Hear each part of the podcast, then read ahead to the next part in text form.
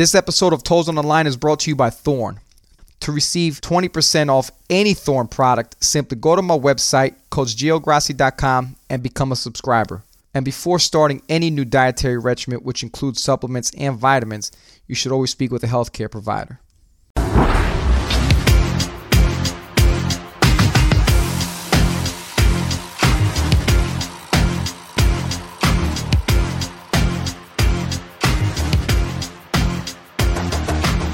Welcome to the Toes Line Podcast. I'm your host, Gio Grassi, and I'm bringing back Jason Wooden. Man, Jason, thanks for coming back on, brother. I mean, we talked for about 20 minutes before we even started this thing, but you know, if you could just fill the crowd in, man. You uh, you were formerly at Texas Tech. I was formerly at Fordham. You know, we're at two new places now, man. So how's everything going for you in the uh, the Big Ten now? Man, it's great, man. Thanks for having me on again, man. You're doing great things. Season two kicked off. Season two, yes, sir. Dog, with the big dog ride here, you know, I, you know, I tuned into that one. But uh, it's been a pleasure, man, coming back home to Maryland, where I'm originally from. It's crazy. I'm really five minutes from the campus, so this really is like my backyard home for me.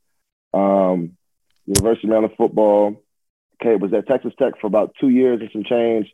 Now I've been at University of Maryland for a year and about two months and some change. So we're getting ready to start spring ball now. So we're in that phase, and it's been a great time, man. Great staff, great people, and uh, being with a guy like Coach Locks as well, with how much he's doing for minorities in the field and the coalition that he's uh, established. It's uh, it's enlightening to be a part of, man, for sure.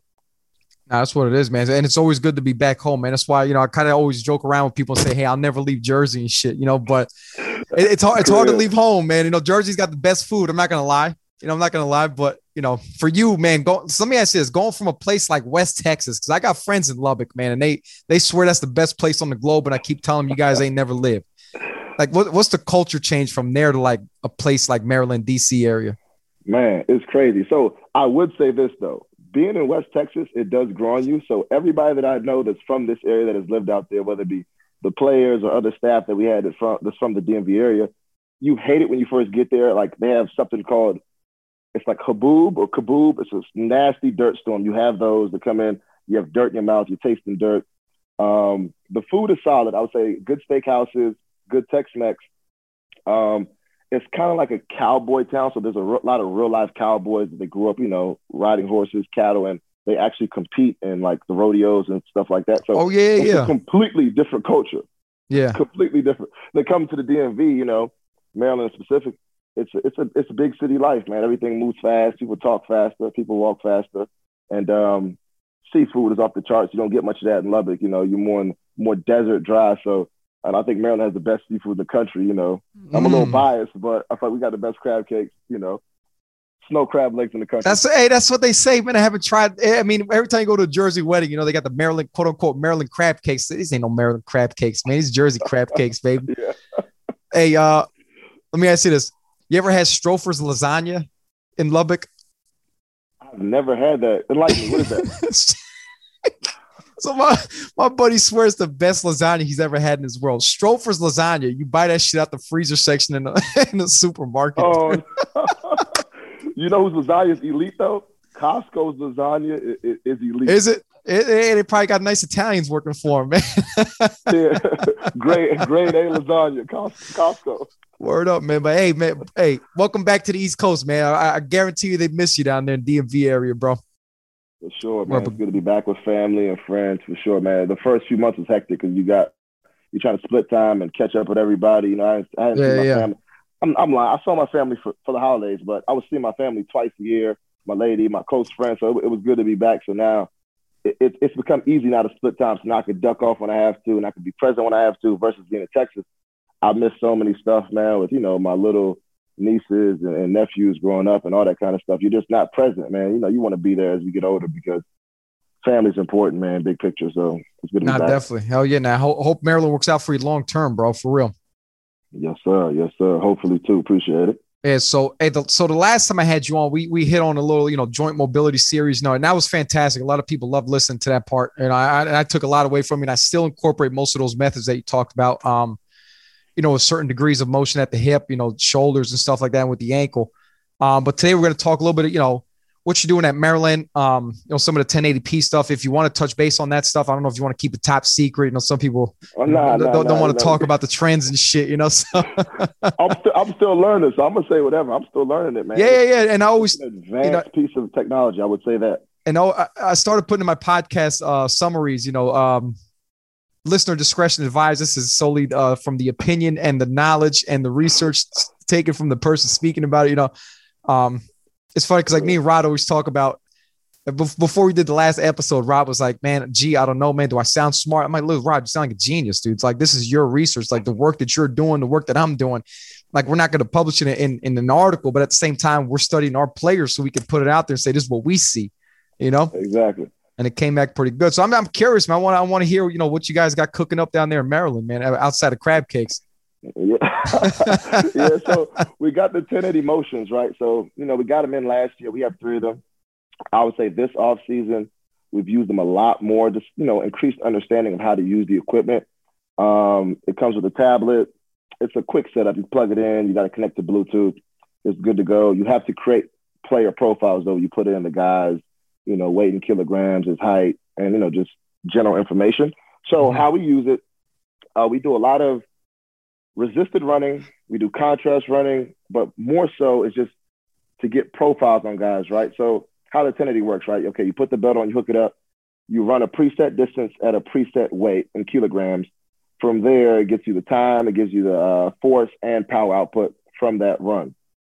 So from there, you know, you can do baseline testing, right? You can run a guy at uh, one kilo, seven kilo, 15 kilos, and see what the difference is between each different kilogram weight differential and Okay. see what his speed decrements are when you're going from one seven to 15. And just kind of see how that guy tests out. And then when guys are running, you actually see, okay, if this guy is very powerful, but his speed isn't correlating to the power, you know what kind of bucket to put that guy in. He's more of a great accelerator. He's lacking that top end uh, max V Mhm. versus the other way, a guy isn't a great accelerator. He's not applying a lot of force power into the ground, but he's running good times every time. You're scratching your head. Okay, this guy's more elastic, more twitchy. He's great top end. So now let's work his acceleration. So, you know, you, acceleration, you can do that so many ways through generally getting the quad stronger, weight room, cleans, front squats. But with the 1080 as well, you can do something called variable resistance. So let's say you run on a 1080. You have a guy who's a great accelerator, so you don't really care to load the acceleration much. So you Mhm. can set that at, you know, zero, two kilos, something very slight. Then when you get more to the top end ranges, whether it be you want to set it at 15, 20, 25 meters, you could kick the resistance in then to really work those mechanics of working that top end because that's what the guy lacks. And that's what I like about it because you could do the same and vice versa. So you could resist the accel and uh, unresist the top end. So it's a, it's, a- it's a dope piece of equipment. Um, I like it for our guys, and it provides instant feedback. So what I've been incorporating now is video analysis with it. So Okay. I know we, we talked earlier about it and how it's confused, right? You have a, the one guy running, he's running the same reps over and over, right? Same weight, same distance. He's less powerful and less forceful, but the time is better. So I'm like, okay, what's going on? So I want to look at it. Okay, when I started doing more video analysis, okay, he's stepping in the wrong direction. So if you're, you're applying more force in the ground, that's not beneficial if you're not moving in the right direction. So you have guys that come off the line and they take those three or four loud, hard lateral steps versus moving a straight line. And that's another easy coaching point. Okay, line a guy up on the hashes. Now you could run straight more efficiently versus taking those lateral steps because a lot of these athletes, like they're, they're, such great athletes, they don't know their deficiencies unless they see it on video you tell them about it because they've been running this way since they were, you know, playing Pop Warner or Boys Club football. They don't know. So Mhm. unless they see it and you can give them, you know, real time feedback, show them the graph of what each step is doing right to left, they wouldn't know. And another thing on that is the second step, man. I feel like I overcoach that till I'm blue in the face. Guys never work their second step. Everybody works the first step. Mhm. Nobody works the second step in, acceler- in acceleration. So they're working on exploding out for the first step, you know, knee lift, driving, forcing the ground. The second step, it's a fucking half yard step. I'm like, what are we doing, man? So that's another big thing I'm, I'm trying to correct with guys, just taking more efficient steps and actually building into top end. Because the guys want to run full speed off the line. It doesn't work that way. You're not going to line up and run 20 miles an hour in two states. Like that's not happening. Like Right, right, right, right. gradual build. So working working with guys with that, being a little more patient acceleration, still being efficient and forceful, but being a little more patient, working torso angles, uh, driving down and back, because a lot of guys get poor thigh separation, poor knee lift as well in acceleration. So that's another tidbit you can work on with the video analysis. And I want to start diving into the Altis kinogram models. I want to start diving into that as well, so I can really have side by side of different athletes, and you can actually see, okay, this guy looks like this. He fits this model more closely. Not to say you have to, but if you have a guy running 22 miles an hour, okay, like how much faster are we really going to get him? Honestly. Right, right, right, right. But we can correct certain mechanics where, okay, he might be less prone to injury now because he's not so backside now when he gets to top end. So now he's, he's probably less prone to pulling his hamstring or straining his hamstring or more soft tissue. So it's mm-hmm. about correcting the little deficiencies that'll help the long term health of the athlete versus, you know, changing the whole book. Because a, a, good example I want to use is a Tyreek Hill, right? Everybody has seen him run. Like it's not pretty, but he's the fastest person in the field. Most times he steps on the field. So coaches, how much are you going to overcoach that? Right. I would an elite level athlete. Yep. Go ahead. Yeah, yeah. No, I was, I was going to say with, with, that, like, you know, and I, I've always lo- loved to film, you know, guys during speed sessions, you know, especially, um, you know, when you're teaching guys how to come out of a three point stance, how you, you know, teaching guys how to, you know, start and accelerate for 10 yards and stuff like that. Do you guys, um, well, personally, do you, do you do anything different with your speed training with guys? Like say if a guy's not a good accelerator, do you focus on that? And if a guy's a great accelerator, but not good top end, do you say, Hey, we're not going to even train this guy in acceleration. We're going to work more top end shit with him. Or do you just keep everything generalized? Um, yeah, I do. I do personalize it. So with the 1080, I personalize it with the 1080 first is I would do the variable resistance. If a guy is weaker in either segment of his uh, sprint, mm-hmm. I'd variable the resistance to make to unresist them in the uh, stronger segment and resist them in the weaker segment, so he gets more feedback when he's running through. And then how it correlates to the weight room, right? You have your top end guys who who need more top end. Mm-hmm. They're gonna do more fly in work. They're gonna do more vertical plyos, things of that nature to make them more reactive versus the guys that are weak accelerators, they're going to do a little bit more strength based work. But not to say like we're going to, this guy is not doing squats and cleans anymore. I can't. That that'd, that'd be crazy. But uh-huh. they're still going to do the movements, but the focus might be there a little more. So I might add a set on the back end to a guy who I know needs the strength. So just pure starting strength, he needs that more. I might add another setting for him on his front squat or his power clean or whatever lift we're using for the day. Trap bar, deadlift, clean deadlift, whatever the case is, clean pull. Okay. I might add a set or two there. Do you do you see any like positional differences? Um, I would say receivers and DBs are about the same. Um, yeah. Your edge rushers are usually your most powerful. Like your edge rushers and like your hybrid like rovers, so like your linebacker, safety kind of positions. Those okay. guys are usually most powerful because they're super lean. They're super freak athletes, so they might be the most powerful because of their they're moving at such a fast speed at their increased body weight uh-huh. versus your, of course, your DBs and C's will be the fastest, but they won't be the most powerful just because their weight isn't as impressive. So if you have a guy line up and race, you know, a Myles Garrett, or it might be a bad example of like your fastest DN in the combine, he races that guy. Like, yeah, you beat the DN, but he's moving like that at 255.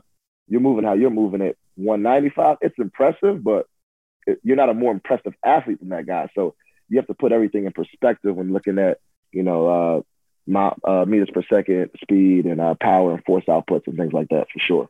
Okay, you know what's crazy? I, I never thought of that. You know, looking at a guy's you know body frame and saying, okay, this guy's lean or body weight rather.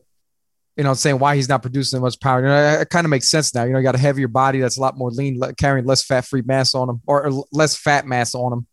Um, exactly. And then what is his squat and like how is his leg strength compared to the guy who's you know the other, how is his leg strength compared? So now he's applying that much more force into the ground. Yeah, no, no doubt, man. What um, so do you guys use that 1080 in training, or is that just like a testing tool? I've I've never used one. I've never seen one in person. That's why I'm just curious. It's a little bit of both, but it's more okay. individualized. So a lot of return to play as well. So okay, in training we have three of them. So you could use it in training, uh-huh. but it has to be in the indoor or indoor strip turf because to take it outside in the indoor field, like you wouldn't be able to do both because you have to run the weight room and like that'd be too much. When we actually uh, do our sprint work, speed work over the summer, we'll incorporate it in spurts because we only have three. You can't do the whole team because you need people to actually man the tablets. That's the only thing. So let's say okay. you run a rep after click, okay, begin on you. Next guy goes up after go to his name in the whatever. It's like we do offense, defense. We break it out in groups like that. So you'd have to go to your name, click your name, and then hit begin. So you can run it that way, but then it's not truly individualized because that means, okay, you're gonna run everybody the same weight, same distance. Like there's so many variables you have to change if you do it in a full team setting. I think that's not the most ideal way. So I like I like it more in personalized sessions where guys want to you know work speed or return to play when guys are trying to build back to what they were pre-injury. And they have a bunch of other metrics on there as well. So they have an- another cool one where you could do like a, um, a change of direction. So you can see how much force that guy is putting in each limb. So you could do a change of direction where he's planting left, then a change of direction where he's planting right. So I mean, of course, speed is important there as well. But you go, you could also see how forceful that guy is off each limb, and then you could try to work to correct asymmetries along with, you know, we have Sam Contorno on staff now, great sports scientist. She does a lot of the force, she does all the force plate testing and all those other things. NordBord to develop, see who has asymmetries, and it all works in conjunction when working with return to play guys and you know guys come off injury to make sure you know they come back and, and peak performance. No, no doubt, man. And it's it's cool to have all those bells and whistles too, man. I'm a fan of it. I know, know most people are. You know, it's funny. I was talking to Don Day uh, the other week, and he was saying, "Ah, that technology shit just makes things crazy, man. It makes you think." I'm like, "I, like, yeah, it kind of does. It kind of does, but it, it, helps confirm a few, you know, a few things that you were thinking. You know, to, you know, to kind of, you know, you can conceptualize and, and visualize, you know, where someone's progress is going versus saying, "How do you feel?" Good, okay, good. Let's get you out there. You know. Um, exactly. And everybody, like the coach and I, of course, that's still the most important in my opinion, having a great coach and I, because you can yeah. have all the tech. If you're not a good coach, it's hard to make the tech work for you. But if you add tech to somebody who's already a proficient coach, it only makes them a better coach because now they're streamlining exactly what they want to fix, what they want to correct, asymmetries they want to fix, you know, faulty mechanics, whatever the case is. It kind of just streamlines the process. So you're not uh, shooting darts off the wall trying to get guys or man, guys aren't getting faster, guys aren't getting stronger. So it kind of just helps simplify coaching for us, I think. Yeah, no doubt. I want to take a few steps back, man, because you said something that I talk about a lot with uh, my guys, you know, foot patterning and, you know, how you start your acceleration, your first two, three steps. Um, how's your guys like, like, how's your speed program going? Um, you know, what what are some like key points that you focus in on mostly? Um, okay. The, the thing I see a lot first is setup, right? So you have guys that set up, they're just not used to setting up. So the yeah. first they set up, they'll set up too tight, uh, not enough knee over toe with that front leg. So in that case, when a guy has more of a vertical shin, the torso has to match the shin angle with looking at acceleration. So you have a guy with a vertical shin, but he's bent over this way. It's not going to be an efficient first two. And you, you can know that just by the setup. Then a mm-hmm. lot of guys with the arm placement, they'll have this, you know, the arm and extension, but it's not fully an extension. So when they're running, when they're starting off acceleration, they're recocking the arm back, and it's just inefficient movement pattern. So we really focus hammer setup, hammer setup, hammer stance, and you got to be able to push off both legs. Like, yeah, it's, it's, a little bit more front leg, we know that, but you can't only push off front legs. It's got to be both, and it has to be violent. So we teach a violent acceleration, but also smooth. So you don't want the tenseness, but you want the violence to be there. Yeah. So that's how we look at acceleration, and more of our top end work there's a lot of the flies. Um, we do some wickets every now and then. I played around with the distance. I like I like SimpliFaster. I feel like uh, they have a lot of you know step by step on exactly how to progress your wickets with the distance and stuff like that. Um, and then a lot of plyos as well, man. It's working with speed mechanics. So a lot of the dribbles, the marches, the the half booms, the uh, booms, whatever you want to call them. So a lot of that stuff and just the rhythmic coordination because a lot of football players they're not the best. They're not the smoothest runners because they're kind of bound up, a little muscly. Um, never, a lot of them never really ran track. They probably ran track to just score points and help their high school out, but they didn't run track from an aspect of they're really trying to become, you know, proficient runners. Mm-hmm. So a lot of that is trying to, like I said, correct little faults in their technique. So we, we we hammer the technique work as well because we have we're blessed with a lot of great athletes already. So how do we fix the little faults that can help them improve? You know, take a strip a strip a uh, a, a point zero two off because the name of the game is speed. We know that. So the faster you run, you don't have to be the best player nowadays. If you run a fast forty, you, good. You, you, you go, yeah, you're gonna get you're gonna play somewhere, man. We, we, see, we see a lot of drop passes in the NFL and these deep balls, man. The yeah, receivers there and he just juggles that shit. Come on now, we see it in NFL. Four three looks good though. Four three looks good. Four three looks good, and 22 miles per hour looks crazy on, on some people. You know. Definitely, definitely. Another thing you mentioned, alt. So I took an Altis course what uh, when 2019 I think it was. Like I'll be honest, I forgot most of what I learned from it. But uh, and I have a ton of notes and shit like that. Did, are, you, are you actively taking one now? Or did you take one recently? Man, I took the short sprints one, and I'm similar to you, man. I took it, I think, in 2019. It might have been during right before COVID hit, and that's, okay. That's, you know, I was real big on just continuing and all this. I was doing too much probably during COVID. Yeah, yeah, trying to learn one thing and, after um, another, right? Yeah, so there's tidbits I remember, but man, I need a I need a refresh because I think you have it forever. So I need to refresh and actually redo the course to help just sharpen the sword, man. Because I honestly forgot a lot of the stuff, but it I remember it being a great course. The short sprints, it, it was a good course, informative. Uh, it helped understand, conceptualize things for me. But yeah, I got to revisit that, man. But I really like their content though, and I like what Les Spellman is doing right now with his content. He's been putting out um, House of Athlete, Mo Wells. He's putting out some great content as well. So it's a lot of good guys in the speed game right now, man. They're putting out some good stuff and are working with you know the combine specialists and also just working with NFL guys and college guys in the off season who I think are doing a, a tremendous job of just you know developing speed and just you know, showing how they do things. Because one thing I want to get into, which I'm not good at, I want to get into the force velocity profile why I really could uh, graph it and all that stuff. Like I, that's something I want to get better at personally. Now, no doubt, it's crazy because I got this spreadsheet and I shared it with Rod. It's um like a horizontal force profile, force velocity profile, and guys, you know, w- when they're running. Um, the only thing I don't got, I don't got five timing gates, and you need five timing gates to, you know, have the algorithm run, and then boom, it gives you a number um, to tell you if a guy's not a good accelerator with, with zero to five yards, zero to 10 yards, zero to 15. And I'm like, that, that it could be a game changer. Who knows? I mean, it's not going to win you football games, but it's going to make a better player for you. You know what I'm saying? Exactly. Better players win games. So, like, yeah, we, we look at it that way. But if you get a team of just overall better players, man, you might get one or two more wins. You know, might get a nice little bonus end the year. Like, you never know, man. I wish we had bonuses at this level, man. That's I got to work that in, man. yeah. hey, uh, so so you you talk you talk about you know, player enhancing speed, right? Uh, return to play. What about like have you ever seen anybody like digress in performance over time, and then you know how do you change a few things like that? You know, have you ever seen like I mean, you say you just started working with the 1080, but have you seen like from day one to like you know most recent, you know, guy start hot and then he just slowly cools off, and it's like man, you're just not getting better anymore. What I would see, and um, that's where the sports scientist comes into play as well, where guys are getting um, crushed with volume as well. So if you're trying to work speed with a guy, but on the back end he's getting crushed with volume, whether it be you know practice, whether he's doing individual work, and he's getting banged up. He maybe he might have tweaked his hamstring a week ago. He's not feeling 100. percent That helps paint the overall picture. Like okay, like why like he's running quality reps, the technique is there, but the the force and speed is just not there. Mm-hmm. That could be a volume issue. So that that might be a time where you reel back and okay, let, let's let's take a few days off. Let's not do this. Let's assess go back to mobility. Let's assess where you're deficient at. Do you have any pain? How's your knee? How's the hamstring? See what's bothering the athlete because more times than not, it's going to be a, a, a, ailment going on that they, they want to hide from. They don't want to, you know, go to the trainer's doc because they don't want to miss any real time, whether that be a practice or whether it be training or doing skill work with the with their guys. So mm-hmm. I'd say that's a big thing with a speed decrement where you see guys getting slower.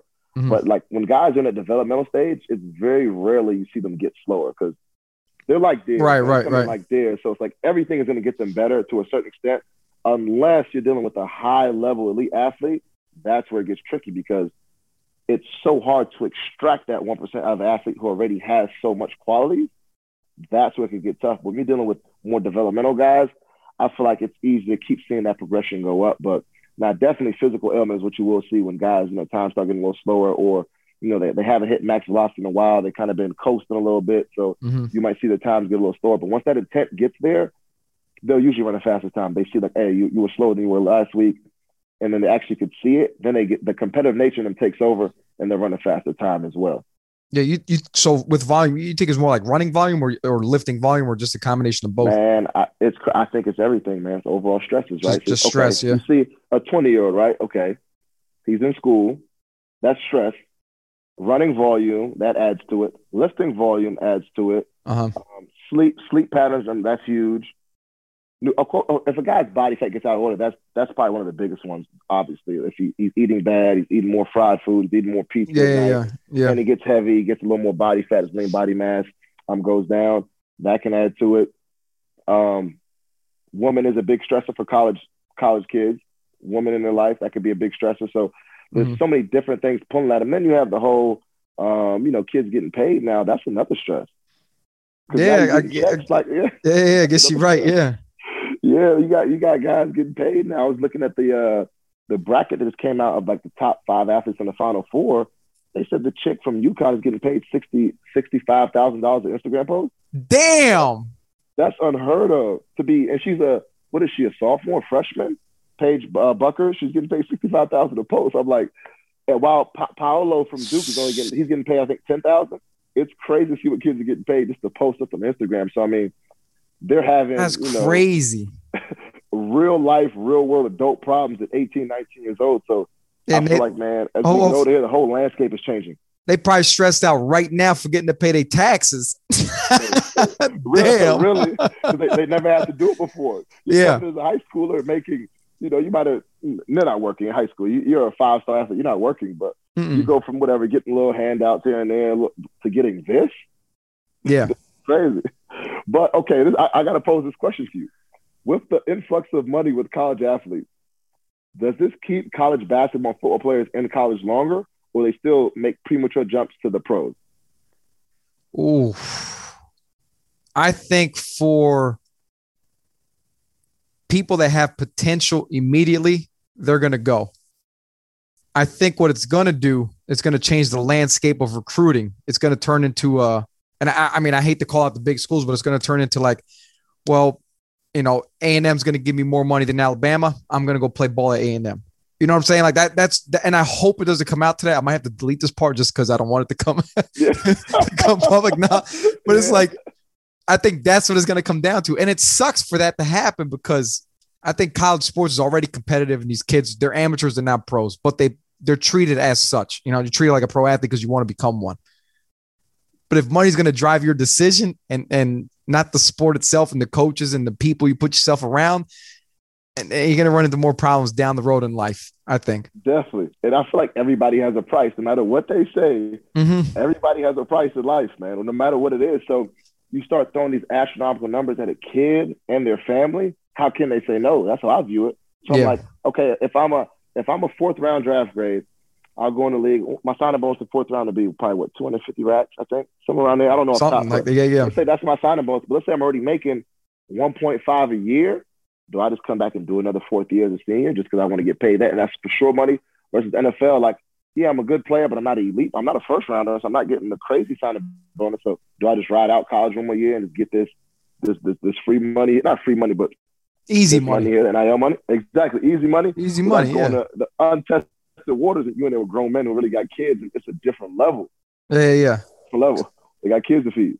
I think I, you know what you know what I think it is. I think in college and I, it's it's easy money because at the end of the day you're you're having to be taken care of by adults that you know they're treating you as you know not not a child but a young adult. It's like hey you're under our supervision. In the pros, uh, here's your check, bro. Listen, you're on your own, motherfucker. We can cut you tomorrow, and then none of this money's guaranteed. You know exactly, exactly. But, so like in college, you get you got your meals provided. Supplements mm-hmm. provided. You're told when to work out. I mean, you're still told when to work out and practice in the pros, but the supplements, the food, they, and they're doing everything for you. Versus as a pro, yeah, you have your facility, you have the chefs in the facility, but you still have to go home at the end of the day. Like you still have to. It's, it's on you. Seek a private chef or meal delivery service or meal prep, whatever you want to do. You have to seek that. Uh, the trainers, the body, everything is there for you. Mm-hmm. When you're the pros, you have to seek out more, a little more outside help, because you are away from sleep for a little bit. For most guys who go back home in the off season who don't stay in the city they play in, so it's it's a different dynamic for pros, man. That's what I tell guys. Like, take advantage of what you have now because once it's gone, it's gone, man. Like the pros, the it's more of a business at the end of the day. It's a business. Uh, uh, it's a platform for them for yeah for their business yeah and straight up it's like you're not in the dorm room no more. You probably live a couple cities over from the stadium or the office, wherever you got to you got to get your ass up in the morning. You know, know the traffic routines and stuff, but Hey, no wake up call. It ain't no hey, get your ass here, man. You know, it ain't none of that. It's like I ain't show up. That's dude. You know, you're getting doc paid. It's a five thousand dollar uh what a penalty right there, bud. You know, pay yeah. up. yeah, straight, straight, out the check. You don't get a chance to rebuttal. Straight out the check. There, there ain't no up downs no more, son. It's just straight cash, homie. hit, hit, hit you where it hurts. Yeah, but I, and I also want to add like another. I think the biggest factor that's going to hurt a lot of people down the road when more people start making money in college is you know family making the decision forms and not having an agent or like a professional, you know, with you know, I guess like law degrees and stuff like that, reading between the lines for them, and you know, and that's what it comes down to. You know, knowing what to read between the lines. And we advise our guys that hey, if you're going to get an NIL deal, you know, talk to your family, talk to a lawyer. You know, I'm saying like have somebody who understands contract law to read it for you because there's some shit that you read on contract and you're like, yeah, hell yeah, but but you you can't conceptualize or, or reiterate what the sentence is really yeah. trying to say. It's like you belong to me now for three years, but you know they got you. The, they got you in, the, in a new 360 deal, so they got. Oh, you. God, don't sell your soul to the devil, man. That's why I tell these and kids. What's, what's tough about that though? Like, okay, a kid from an underprivileged household whose parents really need the money, what does he do? You want to help provide for your family. You're going to take legal it. way to do it. They, they got a lot of them are going to take it because you could change your family's life, or not even change your family's life. You can change your family's situation because, I mean, a million dollars won't change your life, but it could definitely change the situation you're in temporarily. So, mm-hmm. I mean, it's hard to say no to that when you have people back home who are going through real things that you can change with a signature. So, I mean, that's another thing to look at with these guys. What he said, recruiting, and it's, it's gonna get it's gonna get crazy, man. Mm-hmm. I'm, bro, and I won't I won't even lie to you, bro. I think, uh, bro, if I was if I was a baller coming out of high school, I'd have taken I'd have taken money straight off, dude. Like, fuck that. We grow poor as hell, dude. You know? Yeah, I mean, like the school has to be a right fit, but a lot of times it's probably gonna be who's the highest. It's gonna come down to the money, yeah. Yeah. Do I like the coaches? I mean, but how much do you really like the coaches either? Because okay, if you if you're going to college, how often is your coach there all all four or five years? realistically? At your level, I don't know. Our coach has been at Monmouth forever. yeah. So there's so much turnover in college sports. So it's like, yeah, oh hell yeah, to a school, but you never know what happens, right? I mean, like, you see, you see St. Peter's, you see St. Peter's University. Their coach made it all the way to the eight, and then boom, bounced out. Now he's at Seton Hall. Hey, Seton Hall is alma mater, but how can you blame him? I, I looked up the figures. Yeah, paid I think 266 at St. Peter's. Seton Hall is at least over an M. So I mean, he could change his salary. He's going to over more than quadruple his salary. Who is he to say no to that? Like it's selfish yeah, yeah. for the community, the outside world to say, "Oh no, he shouldn't have took that job. He should have stayed there," because he's changing his situation. Like most players, they want to go pro. They want to change their situation. Mm-hmm. They transfer. They want to change the situation. Everybody wants what's best for them. It's self-preservation at the end of the day. So it's selfish to think, "Oh yeah, guys are never never going to leave or players never going to leave." That's the world we live in. Dude, it's crazy. I'm about to say it's funny how we got on this fucking topic. I don't even know how we got here. yeah, Dude, this, this, this, this, the landscape we're in, man. It's crazy. It really is, though, man. But I was gonna say, you got you guys doing anything new, man? Training wise, something groundbreaking. What's going on in Maryland, man? Because FRC FRC was like, I don't want to say groundbreaking, but it was like, oh shit, people got to start doing this type of stuff now. You know? Yeah, I would say uh, we still do the FRC, of course. Um, how's that stuff going for? I, I am not gonna I'm not gonna say what you told me on tell me on text, but it's like you know, how's that stuff going for you? I mean, I actually like it, man. You know, I feel like guys are really buying into it. You know, mm-hmm. I like it because they feel they instantly feel better, right? So after they do a session or they do, you know, some different modalities, I assess them, see what they're, they're deficient in, and I take them through a you know movement based um, movement based FRC. And well, look, Kinstretch is like the yoga form of FRC, so I take them through a few of those movements, and they instantly feel better. Um, the joint range of motion is improving with a lot of the guys.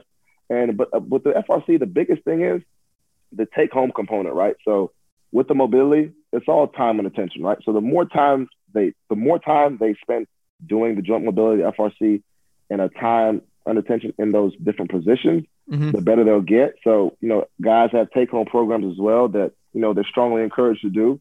And I think I think it's working for guys, you know great buy-in. And I try to teach all the interns when they come in, because so they can take that with them going forward in their next step, whether it be GA full time, so they have another tool under their belt. And uh, they've been great just helping me, um, you know, implement that with guys because it's hard, you know, to do FRC for a whole team. Smaller group settings are more ideal, in my opinion. Mm-hmm. So they've been a big help for me as far as that goes. But as far as groundbreaking, I mean, we stick to the basics, man. I can't lie to you. We're going, we're going, we're going clean, snatch, squat, single leg work, pull, press. We're gonna do the basics, man. We have we have raptors in there. Guys love doing that. It's like uh, it's it's cool, like the the broad the resisted, resisted broad jumps, things. Like that. Okay, like yeah, yeah, yeah, yeah, yeah, yeah. Yeah, guys like that. that. I, I, w- I wouldn't say it's groundbreaking, but you know, it, it creates some buy-in. Guys like it. Yeah. Um. Yeah. So yeah, we don't have anything like yeah, it's, nothing groundbreaking though, because we stick to the basics. Because when you have such a big room, you can get lost in the sauce and start. Hell yeah, you can. Under the sun. Uh-huh. I think it's what I don't want to mess up the figures. I know it's over twenty. I think it's over twenty five thousand square feet. I don't want to mess up the square footage because it is a new facility. But you start trying to get too cute, and then you lose the uh, roots of who you are as a program and as a team.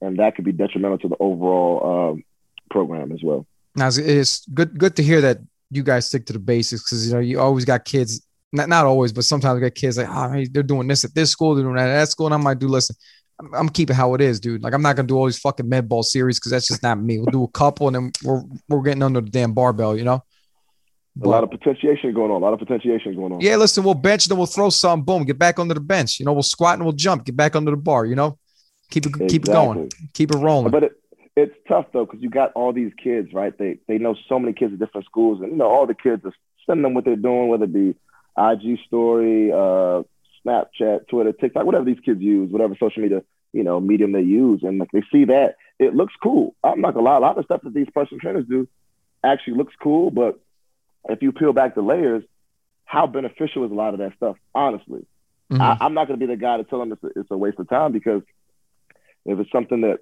they find value in and this is a guy they like, I might steer them away from it. But I'm not going to tell them, oh, that's just awful, it's bad, because I never know why that guy is doing it either. He might have his own reason, his own methodology on why he's doing what he's doing, but the, the kids are easily swayed. But the grass isn't always greener, but they're very easily swayed. Yeah, no, no doubt. Do you think like with, with that FRC stuff, man? I, I, love doing it with some of my guys. I mean, we do it, you know, when we get a chance. I, am not gonna lie and say we do it all the time, but you think that's more beneficial than doing like ice baths, contrast baths, you know, shit like that for recovery?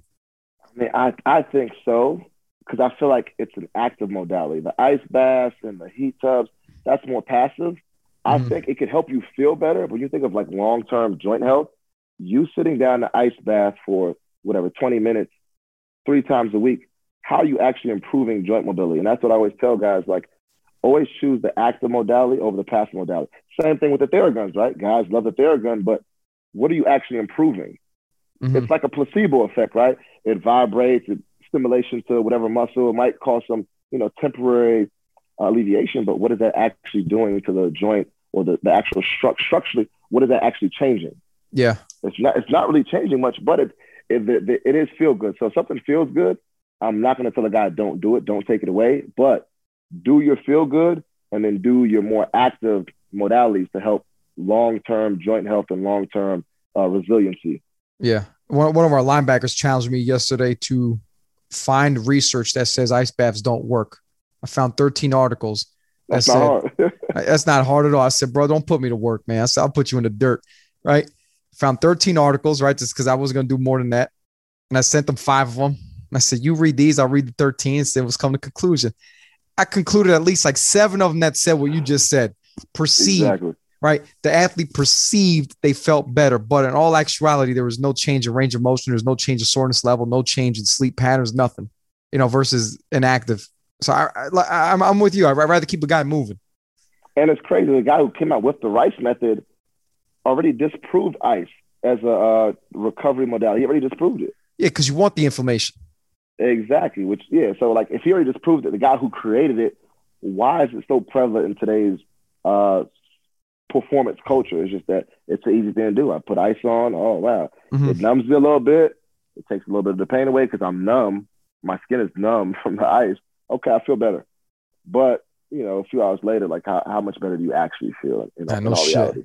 Yeah, it's, yeah. it's funny because I, I, was I was telling my I was joking with my staff earlier. I'm like, you know what? And I told them about the article stuff. I'm like, said ice baths don't really do shit. I said people feel the same from an ice bath they do from moving around. Listen, if I was to pick my poison, I'm laying down the next day. Fuck that. I just want to chill. I'm, I'm, I'm, getting that. I'm getting sleep, man. I'm getting yeah, sleep. I'm picking that stuff up, man. Track that REM, oh, man.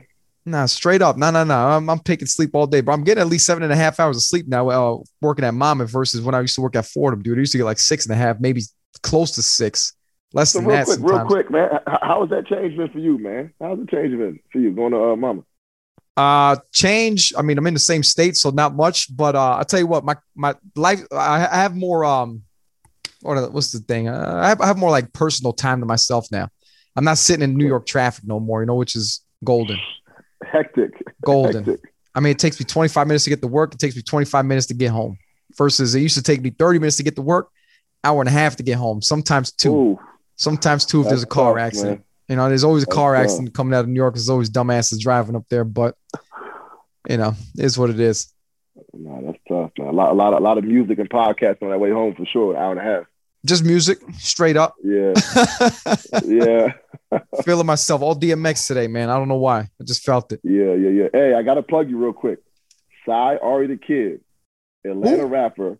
His name is Sy Ari the Kid. Atlanta rapper. He's different. I'm telling you right now, he's different. You gotta check his album out. It just I think it came out like a week or two ago. You gotta check it out. S Y Ari the Kid.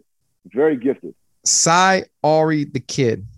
Gifted, Hold on. I'm telling you. Look for this guy right now. Cy S Y. What'd you say again? Yeah, S Y. Oh, there it is. Okay. Ari the Kid. Listen to that album with with Sopranos, whatever it's called. The first track is I know Sopranos. You gotta listen to that album. He's different. Who's he rap like? Uh, if I could say he's a mix of a Tory Lanez and like a Joyner Lucas, but dating back, I don't know if you know who this is. A guy named Bizzy Crook from Florida. He reminds me a lot of Bizzy Crook. So he blew up. So he actually produced um, one of Drake's songs on um, Certified Lover Boy. I forgot the name of it, but he actually produced one. Oh, Pipe Down. He actually produced that. So he, he's a guy that started rapping and then he started Okay. producing. So he's kind of big in both worlds. But um, he kind of fell back on the rapping. But he's very talented as well. But this guy reminds me a lot of him. But this Sorry the Kid, dude, serious. All right. Hey, I'm, I'm gonna check him out. If he's trash, I'm gonna kick your ass. Yeah. let me know. You won't be disappointed. You gotta let me know. All right, straight up, because my guys know me, man. I'm straight G Unit, Jay Z, Dipset. That's my type. That's my flow. So if he can make, if he can mix in with that crowd, we're good. You like wordplay though, right? Well, yeah, it's, it's all right. Yeah. So the word, the word. I'm saying you like if you like the wordplay, I think you'll like this. Cause I know what you listen to. You like you like real rap. I think you Like- like this. Like, like, like you talk like, like wordplay, like Papoose wordplay. Yeah, but not not that wordy. That's Like- you can be too wordy. or like Wale wordplay because he got some good wordplay. Yeah, more along those lines. I think. Uh, well, All right. Yeah, yeah, yeah. Yeah, Pat, Pat makes you makes you want to go back to school. Nah, bro. Listen to Papoose. I'm scratching my head, man. SAT words. Hey, he, he, he pulls some shit out of his back pocket for no reason, but that's just fine. Damn, bro, we touched on mad topics today, man. Music, college kids getting paid to 1080, the goddamn football lifts, man, FRC stuff, Always, Jersey always, City, always. Jersey City, Lubbock, Texas. Mar- Maryland, you know, yeah, everything, man. All encompassing. Nah, no doubt, bro. But it's, it's good to hear that you're doing good, man. You, you you look good. You got you know you look better in Maryland red than Texas red. I hate to say it, but I got to say it uh publicly. Thank You know, you, man. You gotta, pri- go, gotta go red, red with the gold accessories. You know that. Gold goes perfect with red. You know that. Not straight up. I got out of the red. I'm wearing blue now. It calms my life down. This, this color blue a little bit, you know. That, that red Yeah, gets yeah, me all fucking worked up. I'm ready to hurt somebody. Sometimes that's a good thing. Sometimes that's a good thing. it could be, but it works against you when you're stressed out, you know. That's real. Hey, uh, real Yeah, quick bef- before we get off, so so you guys have brand new facility there, right? Yeah, Branson opened up uh, in June of uh, 2021. Last year, how was how was that? Comp- I mean, obviously that's better than the previous facility. Things always improve, but like, what what new things did you guys kind of add to your, you know, pr- program overall compared to what what they had prior? Um, so okay, we were something called Gossett Team House before. So I want to say that has been there for like 25 plus years. It was a, it was a much older facility, small. So now it, it's gotten renovated, and uh, the Olympic sports have taken it over. Okay, But it was just, you were just so constricted. So, like I said, we still do the basics, but now you just have so many more options. So we have the cardio room upstairs. You have, you know, your speed treadmills, all your different cardio modalities, and then you just have so much more open space for machines. Uh, way more platforms. There were 18, 18 platforms versus Gossett. I think we had 10, 11. hmm 10 with a makeshift 11 on the end. So you think about this training, guys, coaching I is so much easier with all the open space. You can look straight down and see everything versus it feeling versus it feeling, you know, crowded or convoluted. So I think that's been big. And um, we got the thick handle, all Eleiko thick handle dumbbells. I think that's paying dividends for grip strength. And that's help, helping to mitigate some of the, you know, elbow and uh, wrist issues that guys experience, especially, you know, our front seven guys who bang in contact a lot uh-huh. that's definitely working to improve the grip strength. Um, So uh, hold on, real quick. So these are thick handle dumbbells, yeah, all thick handle dumbbells at Eleiko. all of them. Yep. Okay, Yeah, so you don't cut- have you don't have any like standard regular. Nah, all custom Oh thick snap! handle. All right. Yeah. Gangsta. So, nah, for real. So I mean, those, 60s feel a little different sometimes, man. Yeah, yeah. Sixties five Yeah. like nineties. Nah, for real. Four, forearms get blown up quick though. Hell yeah, that's dope. What else? Any any special type of bars or anything like that you guys play around with, or just Yeah, straight man, barbell? We, we, we, we, we probably have every bar on the sun, man. So we have uh, Eleiko made custom uh, power bars. I think it was Mhm. the very first power bar, Olympic bars. We have the Kabuki uh, Transformer. We have the Cadillac bar, Eleiko Easy Curl bar, um, and then a Texas power bar. So it's like That's that's the bar right there. at every rack. Yeah, when you really want, you know, Uh-huh. do that weight, you got to go Texas power. You know, you can't Yeah. be squatting 600 on a, on a regular bar. You go Nah, nah, that bar ain't gonna So, bend on you. Yeah, that bar is not gonna bend on you, man. Don't deadlift with the Texas bar. I'll tell you that though. Don't don't deadlift with that one. It'll rip the callus off, off your head. rip the callus off your head. Aggressive nose. Straight up. Hey, that's dope. That's dope as hell. You guys got all those bars. So how, how do you guys like a program all those shits? You, even use them all, or it's like mix and Uh, match every now and a then? lot of I mean, a lot of it is great from uh, modified guys, right? So you got guys Okay, okay. coming off sh- shoulder injury. You don't want to straight bar them yet, but let's say they they they they've they've done dumbbells so they're blue in the face, and now they're ti- it's time for them to move to the next uh, pattern. Mhm. Cadillac works great for those guys.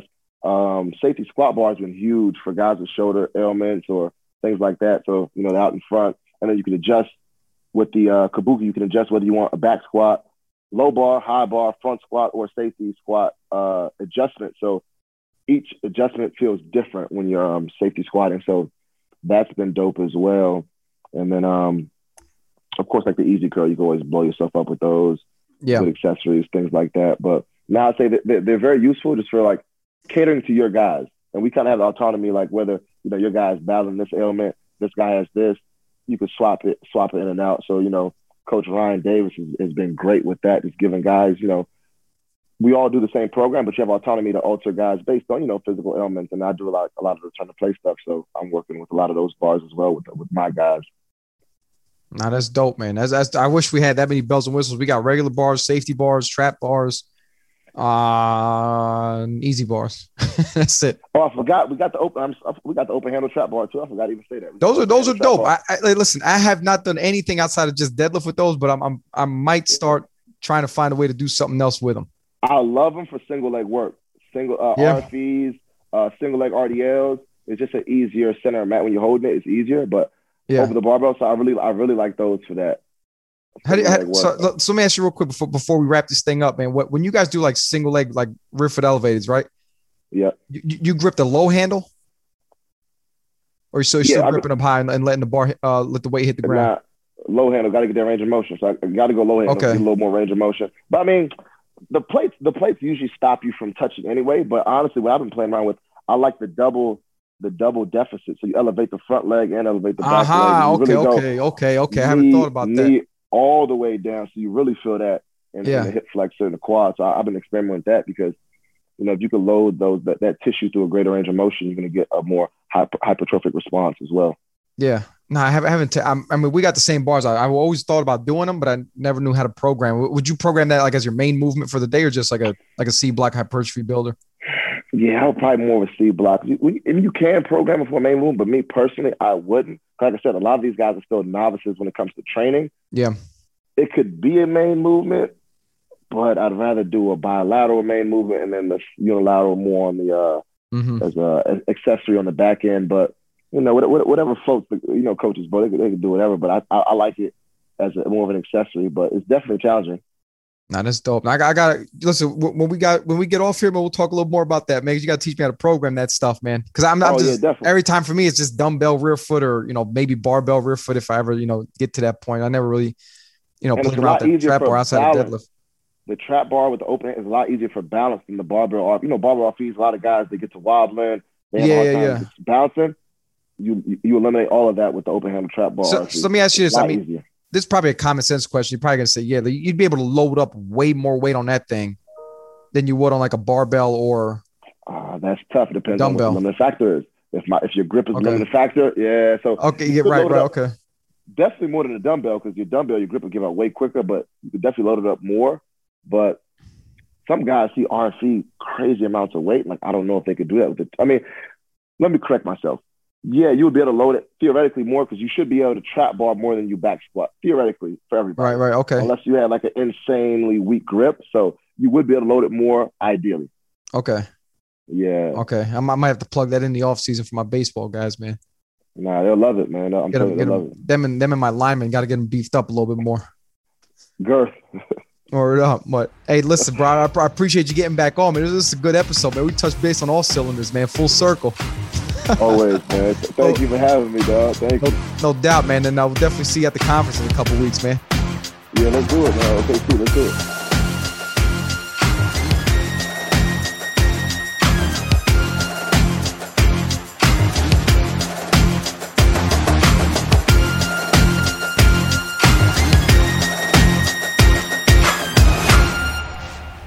Don't forget to go to my website, coachgiograssi.com, become a subscriber so you can get your 20% off any Thorne product.